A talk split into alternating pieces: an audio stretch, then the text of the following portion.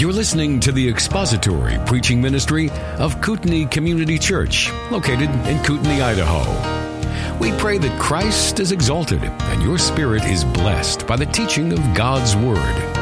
For more information about Kootenai Church, please visit us online at kootenaichurch.org. Good morning. Good to see each one of you today. We're going to open our Bibles up this morning once again to Haggai in the Old Testament, the minor prophet who had a major message for his people. And we're also going to be going back to Ezra for a little bit of background work. So you might just mark your place in Ezra as well. And um, before we do, let's commit our time to our Lord and ask his blessing on our study this morning. Our Father, we do thank you for the great privilege that we have to be able to gather together in the name of our Lord and Savior Jesus Christ, to have this freedom and privilege to be able to open your word and fellowship together. And we ask your blessing on it now. Pray that you would accomplish every divine purpose that you have through your word by your spirit. And we just pray that you would be glorified in it. And we just ask it in Jesus' mighty name. Amen. Well, just a few minutes of review, if you remember. And if you weren't here last time and you didn't get any notes, there are some back there, and there was a couple out front. If you need a set of notes, um, I think there might still be a couple of sets back there on the countertop, but to help yourself to those. But we saw last time, as we looked at Second Chronicles 36, the, the background for the captivity of Judah, the southern kingdom.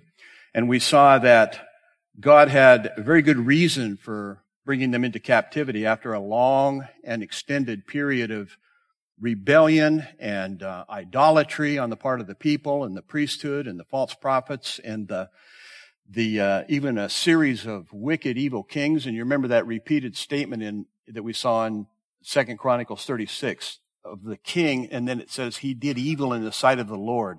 And that was just repeated with each one of them. And ultimately it ended in a in the captivity in babylon Jeremiah 5, 30 and 31 says this, and this is early on in Jeremiah's prophecy, chapter 5. God says through Jeremiah, an appalling and horrible thing has happened in the land. The prophets prophesy falsely, and the priests rule at their direction. In other words, they're ruling on their own authority. They're not ruling on the authority of God. My people love to have it so. So there's a comprehensive sin involved. And then it says, but what will you do when the end comes? Virtually every place you look in scripture, particularly in the Old Testament, and you find a condemnation of false prophets, false teachers, sinful kings, somewhere in that context, you're going to find a statement of their end or their judgment. And all the way through, the prophets are, uh, particularly Jeremiah, as we saw, he's just for 23 years, He's just hammering away at their sin, calling them to repentance, calling them to turn from their sin and uh, return to the Lord, but they refused to do it and were taken into captivity for 70 years. And then we looked at um, um, Ezra's history, who recorded the history of this time, and we saw that um, he mentions even the decree of Cyrus. So 70 years captivity. After that was over, the uh, new uh, ruling monarch, who would have been Cyrus, the Persian king, ordained that they should come back to their land. That was prophesied too by Isaiah chapter 44 verse 28 through 45. Absolutely fascinating. 170 years before Cyrus was even born, Isaiah the prophet prophesied that he would be born. He even names him Cyrus. And God in that passage even calls him my servant, though you do not know me. A pagan king is going to be used by God to release the captives from Babylon so they can go back to Judah to rebuild the temple. And then, after they're there, after over a year it took them to begin to build the temple, which was why they came back in the first place, they stalled. They stopped. They got the foundation laid and then they stopped. And God had to use Haggai to confront them in their sin, to motivate them to begin to rebuild the temple again. Get back to work. And we saw that last time in the first chapter, verses 1 through 15. And uh, they actually responded positively and went back to work. And it says in that statement and down in verse 12, they obeyed the voice of the Lord, their God, and the words of Haggai the prophet, which is the same thing, as the Lord their God had sent him. And the people feared the Lord. And then it says, they returned to work and they worked on the house of the Lord of hosts, their God. So, brief review there from what we saw last time. Do you have any questions or comments or anything from uh, what we saw? Yeah. Yeah. Do I have to? Yeah. Yeah, Second Timothy. Yeah, Second Timothy four. We get we get obsessed with that guy, you know, and what this guy, one person is teaching, and he's yes, he's false teacher, and and when you're shopping for your groceries, you know, he's staring at you from a bookshelf, you know, with a big grin on his face. And yet, like you say, he's not the story. It's 30,000 people that go into that arena every Sunday willingly listening to that and not only that, but what about online now? We're in the information age and you can access these things from, from all over the world. So it could be millions of people following one guy. And so the question always is, who attracted who? Yeah. Um, remember, Aaron made the golden calf. Why? They wanted him to. We don't want Yahweh anymore. We want another God. And he said, give me your gold. And they gave him the gold. They gave him a false god.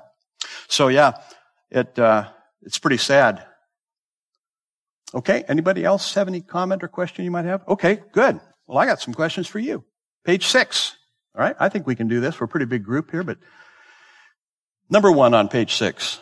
How would you characterize the Jewish exiles' life priorities and their attitude toward rebuilding the second temple, which represented the presence of Yahweh? This was one of the reasons it was so important. This was where Yahweh dwelt. This was the place of worship, and it was also the central point of their, their lives, you know, their civil life, their religious life, and so on. What would, how would you characterize their priorities and their attitudes? Anybody? Come on now, help a brother out here. Yeah. I would say that they were Yeah, misplaced priorities. He calls them out on that. You, you say it's not time, but that's why they came back. Yeah, that's right. And, and misplaced priorities, but all of those are good things. We need homes. We need work. We need to, they needed, we need to plant crops. We need to have things that sustain our lives. And yet it's an issue of priorities. Yeah. Anybody else? Comment? Okay. Number two. God calls the exiles to consider your ways. And I think I mentioned last time the actual, the word for heart is in that statement. Think deeply about how you are living.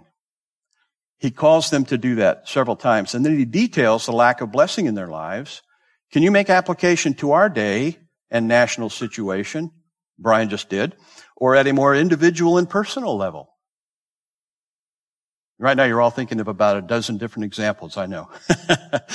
and, and it's true. I mean, you can just kind of go down the list and check off some of these things. And even in our big, broad evangelical, the big tent.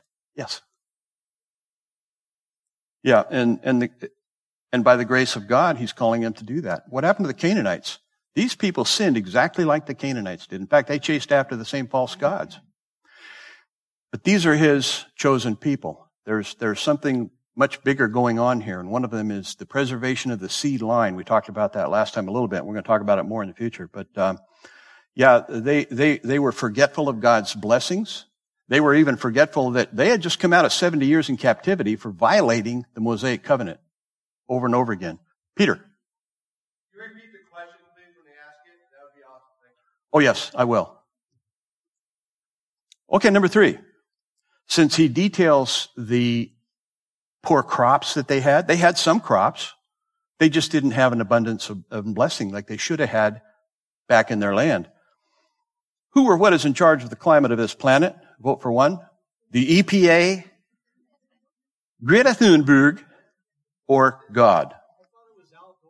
Well, I had my choice. I, I, I, thought of that, but uh, he's kind of passe, you know. He's, uh, I think he's retired. But uh, yeah, God is in charge and Greta is not. Something about being scolded by a 14 year old. Shame on you. Shame. Almost as bad as hearing Nancy Pelosi quote scripture. But anyway, number four.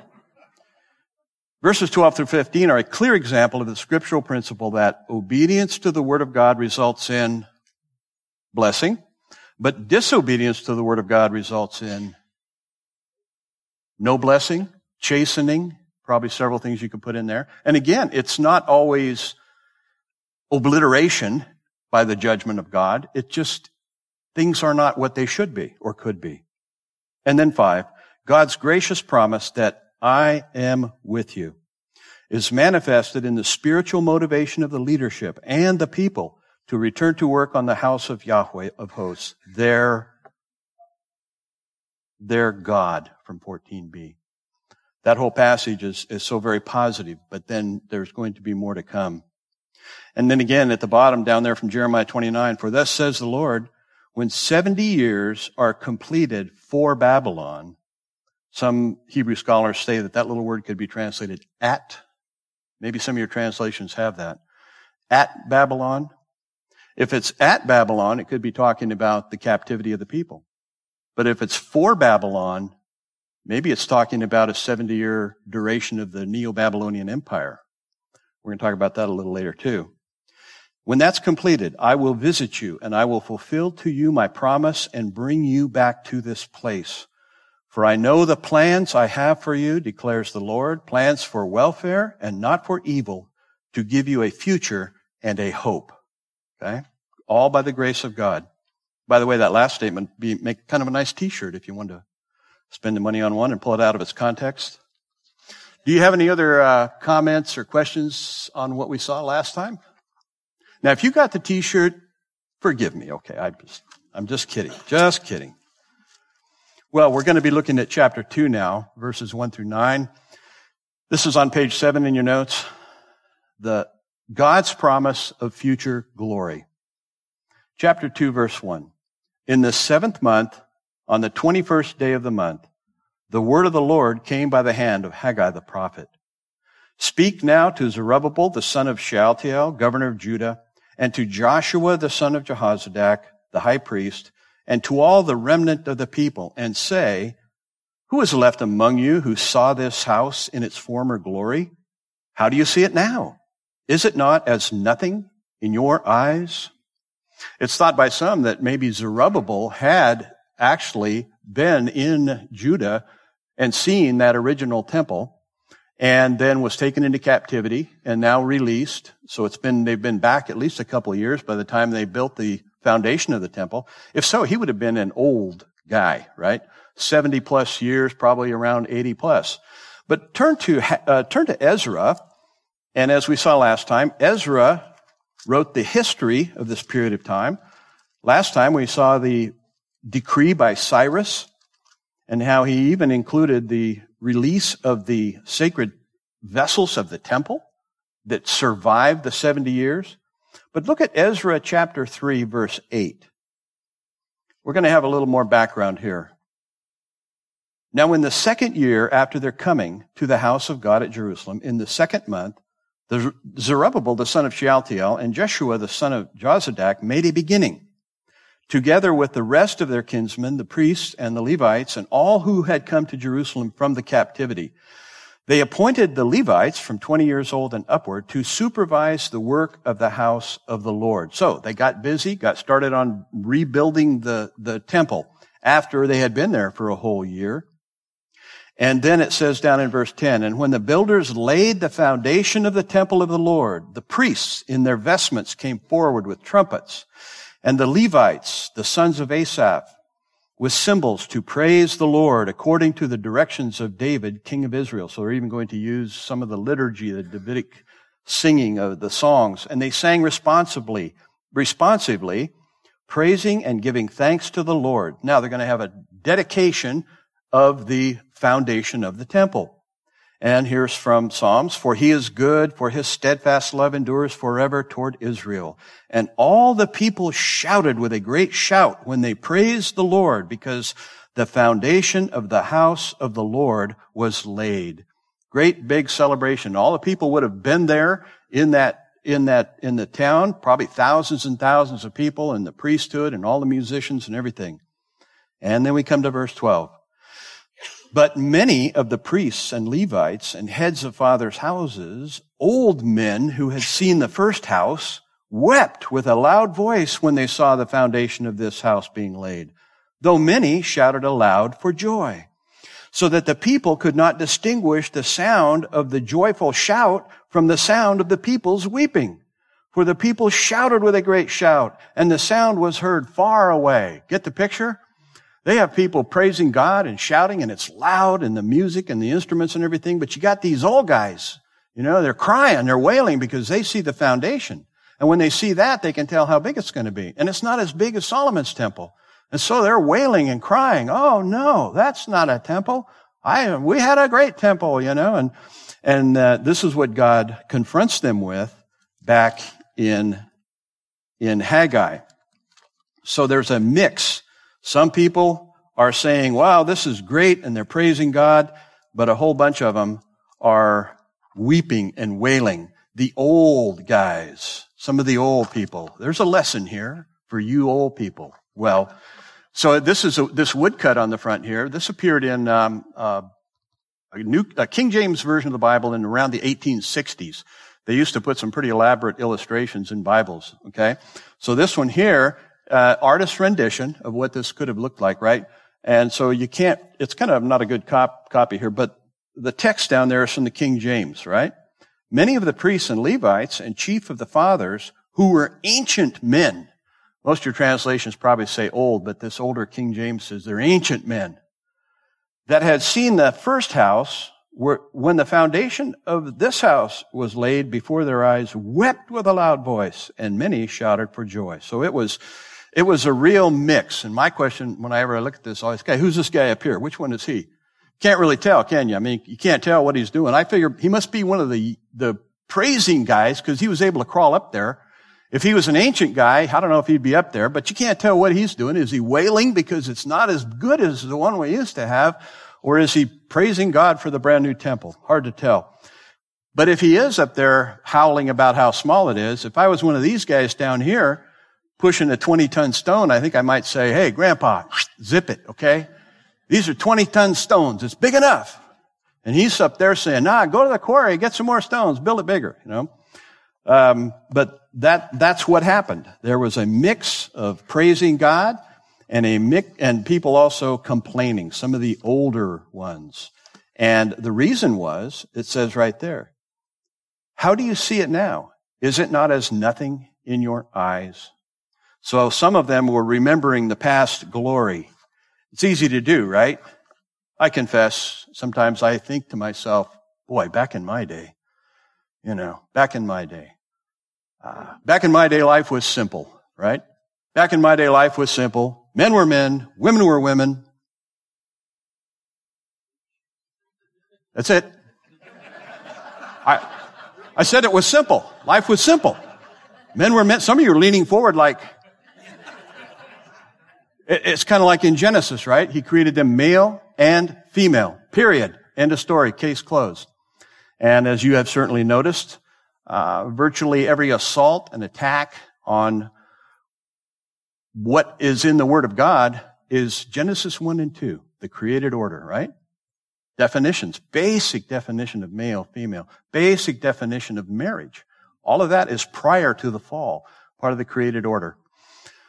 Such as it is what it is, but um, it's something we also have to learn to deal with and respond to as believers in Jesus Christ. So they remembered the past glory, but they're also now reminded of the present glory. What do you do now? Verses four through five. Yet now, right now, even though some of you are seeing that this is not quite as great and glorious as the prior Solomon's temple, probably the reason was a lot of scholars say that this was not the full complement of people to come back. This was, if even every one of them came back, this would still just be the southern kingdom of two tribes. There will come a time when the entire nation will be gathered, every tribe, in their land, led by King Jesus. So this is not the full picture of what's going to happen. But he says, yet now, right now, be strong, O Zerubbabel, declares the Lord. Be strong, O Joshua, son of Jehozadak, the high priest. Be strong, all you people of the land, declares the Lord. Work, for I am with you, declares the Lord of hosts. According to the covenant that I made with you when you came out of Egypt, my spirit remains in your midst. Fear not. They're called to get back to work. They're also, in a sense, they are being rebuked for their lack of work, like they were before, but they're also being comforted. They're being comforted by the fact that God is with them, just like they were back in in uh, that first chapter. God is with them, and therefore they don't need to fear. My spirit remains in your midst. Fear not. They have the command to be strong right now because you have work to do. The covenant is to be obeyed right now. The same covenant that was made back when he brought them out of Egypt that promises blessing for obedience and chastening for disobedience and also my comforter is with you now. I'm using a New Testament phrase. Okay. My spirit remains in your midst. Fear not. Comforter, of course, that New Testament designation from the Latin cum forte with strength. Uh, it kind of got transliterated into English, and unfortunately, it kind of got sort of a uh, more of a psychological connotation of comfort, you know. But it, it means with strength. You musicians understand that little F, right? Forte means strength. And I understand there can be two of them. I even heard from one musician when I talked to her about it. She said, yeah, there can even be three. Three fortes. Is that right? That's really strong. It means to strengthen. And actually, the Greek word parakaleo means to call alongside, to call alongside, to speak to them, to try to, try to change behavior. So it can have a, a variety of, of meanings, right? In other words, you bring somebody alongside to speak to them. It could be to comfort them if they need comfort, but it could also be to just strengthen them, encourage them.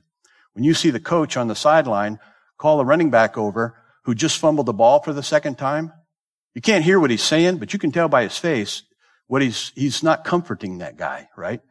Um, and, and so on. I always think of, uh, who remembers Billy Martin? No? Okay. Yeah. Billy Martin, the old uh, New York Yankee uh, manager. Yeah, he would, uh, small guy, but boy, when he went into a fit, he'd go out on the field and he'd be screaming and yelling, you know, you could just tell. And then he'd be kicking dirt on the guy. Um, that's not comforting, but he called him alongside to say something to him because it can have a range of, of applications here. But God is telling them, be strong, get to work. I'm with you. And we saw from last time, they feared God. The exact same Hebrew word is used here in verse 5 fear not. Same Hebrew word to fear God and fear not. Why? Because when you fear God, what is there to fear in the world? Nothing, right? Pretty good lesson for us in the time we live. Lesson for everybody. So they're reminded of the present glory. They're rebuked for remembering past glory and letting that contribute to stopping their present work, but they're reminded to be strong now because right now God is with them. They don't need to fear anything when God is with you. And now Haggai is going to reveal what many other prophets have revealed, and that is the future glory. Verse six, for thus says the Lord of hosts, yet once more in a little while I will shake the heavens and the earth and the sea and the dry land and I will shake all nations so that the treasures of all nations shall come in. And I will fill this house with glory, says the Lord of hosts. The silver is mine and the gold is mine, declares the Lord of hosts. The latter glory of this house shall be greater than the former, says the Lord of hosts. And in this place I will give peace, declares the Lord of hosts. None of these things have happened yet, even up to this late date. This is going to be a time in the future when God gathers his people from all over the world, not just from Babylon, but from all over the world, back to his land that he gave to them in fulfillment of the Abrahamic covenant, which promised land, seed, and blessing. And he is going to do that. And when he begins to do that, he's not just going to shake things locally. There was an earthquake in Haiti, I guess just yesterday. Pretty severe one too. There's earthquakes all over the world all the time. Seismologists even tell us, you know, if they, because they measure even really tiny ones, there's just hundreds of them happening every day. And um, I'm guessing maybe a few of you have experienced an earthquake. Who's experienced an earthquake? Yeah. Okay. I grew up in Southern California. I've lived in the South, also lived up in the Bay Area, close to some major faults. And I only felt two earthquakes, and it was minor. They were a distance away, but I tell you, it got my attention. And when that house, the house just went boom. Short, few seconds, but it gets your attention. When God wants to reveal his presence, he shakes the earth. But the future judgment, the future shaking will be much, much bigger. Exodus 20 verse 18 says, Now Mount Sinai was wrapped in smoke because the Lord had descended on it in fire. The smoke of it went up like the smoke of a kiln, and the whole mountain trembled greatly. Remember, God gathered the children of Israel at the base of the mountain. He was on the top of the mountain. They were down below. And uh, the basic, very clear, simple lesson was, there's God. He's holy. He's up there. You're down here and you're not holy. And he set those barriers. You cannot come up here. And God himself had to create a way for them to come and have fellowship with him, which he did through that covenant. But he shook the whole mountain. In Psalm 68, Psalm of King David, which talks about God scattering his enemies in future judgment, it even looks back at the event at Mount Sinai. O God, he says, when you went out before your people, when you marched through the wilderness, the earth quaked the heavens poured down rain before God, the one of Sinai, before God, the God of Israel. And even in his well-known vision in Isaiah chapter 6, when God called him, Isaiah says this, and once again we have a, a timestamp. In the year that King Uzziah died, I saw the Lord sitting upon a throne, high and lifted up, and the train of his robe filled the temple, and above him stood the seraphim. The seraphim were those angels. Seraph is the Hebrew word to burn. And so the plural ending im says these are the burning ones. And it's thought that they were probably brilliant, blazing because of their proximity to the glory of God. And he sees these seraphim hovering around the throne. Each had six wings. With two he covered his face, and with two he covered his feet, and with two he flew. And one called out to another and said, Holy, holy, holy is the Lord of hosts. The whole earth is full of his glory. And the foundations of the threshold shook at the voice of him who called, and the house was filled with smoke. Even in a vision of God on the throne, he senses this shaking. God is there. And these two phrases in our text, heavens and earth, and sea and dry land, that indicates this is not going to be a local earthquake. Okay. When he's ready to come back, it's, it's going to be universal. He's not only going to shake the earth, he's going to shake the heavens and the earth. He's going to shake the sea and the dry land, and it's going to be cataclysmic. It'll be a universal earthquake, sea quake, heaven quake. And in verse 7, he's going to shake the nations. Why? So that the treasures of all nations shall come in, and I will fill this house with glory, says the Lord of hosts. He's making a. yes, we do have the smoke. I'm not sure it's meaning the same thing, but uh, yeah, it's. Uh, but uh, yeah, it's none of this has happened yet. There's no time that this is. You could actually say, well, it happened here. It's in the past. This is in the future, and it's a look into the future, and it's also a look into the future of the future temple that will exist in Jerusalem on the Temple Mount, Ezekiel's temple. And he even refers to this house in a way that makes you think he might be talking about this house, like we would think of it, but it's simply my temple he's talking about here.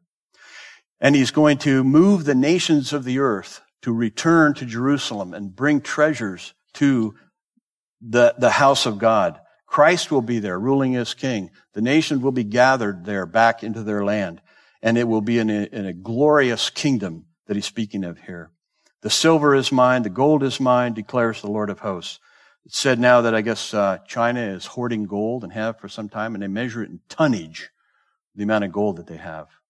Right? That's just temporary. Okay? That's just a temporary situation. It's going to go back. The people will be bringing the treasures to God and to the house of God. And the glory, The latter glory of this house shall be greater than the former, says the Lord of hosts, and in this place I will give peace. Who will bring peace? The Prince of Peace. We can work for peace, and we should. We should pray for peace and work for peace best we can. But there will not be true peace on this planet until the Prince of Peace comes back, and then he will impose it on the earth. Okay? He will bring peace. Declares the Lord of hosts. So he reveals the future glory. The future judgment will be greater. Cataclysmic judgment on this planet. The future glory will be greater. The future peace will be greater uh, the, the best peace, the, the most perfect peace that's ever been on this planet in the history of time, can't even compare to the peace that will be in that day, in that time. And it's here, he says. I will give peace, declares the Lord of hosts, in this place. This shaking, which represents God's presence, is even mentioned in Hebrews chapter 12, down at the bottom there. The writer of Hebrews references this, and he even references back the former shaking that they all would have understood um, was at Sinai. He says, At this time, his voice shook the earth, but now he has promised, and he, here he quotes 2 6, Yet once more, I will not shake not only the earth, but also the heavens. This phrase, yet once more, he says, indicates the removal of things that are shaken that is, things that have been made, in order that the things that cannot be shaken may remain. If you're a believer in Jesus Christ, you have a salvation that cannot be shaken. Can't. Can't be shaken. It's eternal. And the world may fall apart all around you. We may uh, look at uh, the destruction and the decay of cultures, countries, whatever it might be. And we might even be saying, back in my day, I remember, okay.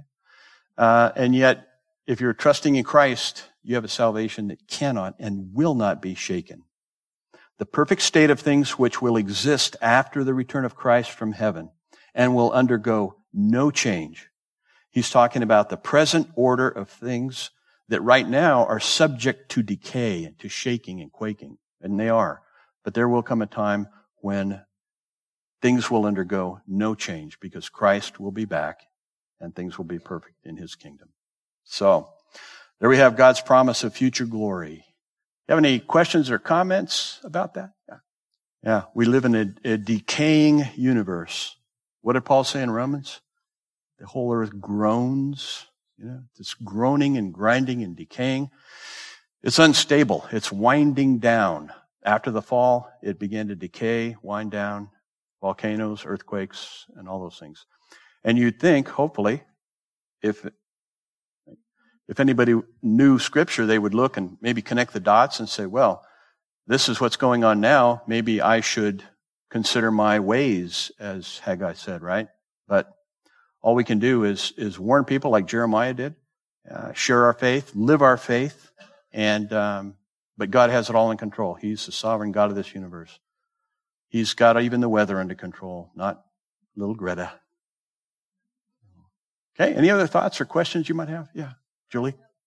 On, on which page? Oh, yes.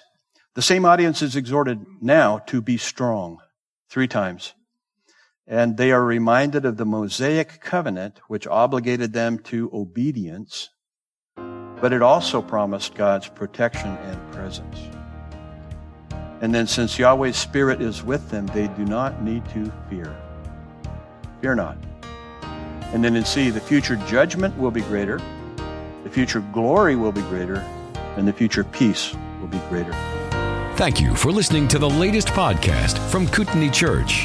If you'd like to learn more about Kootenai Church or to donate to our church ministry, you can do so online by visiting kootenaichurch.org.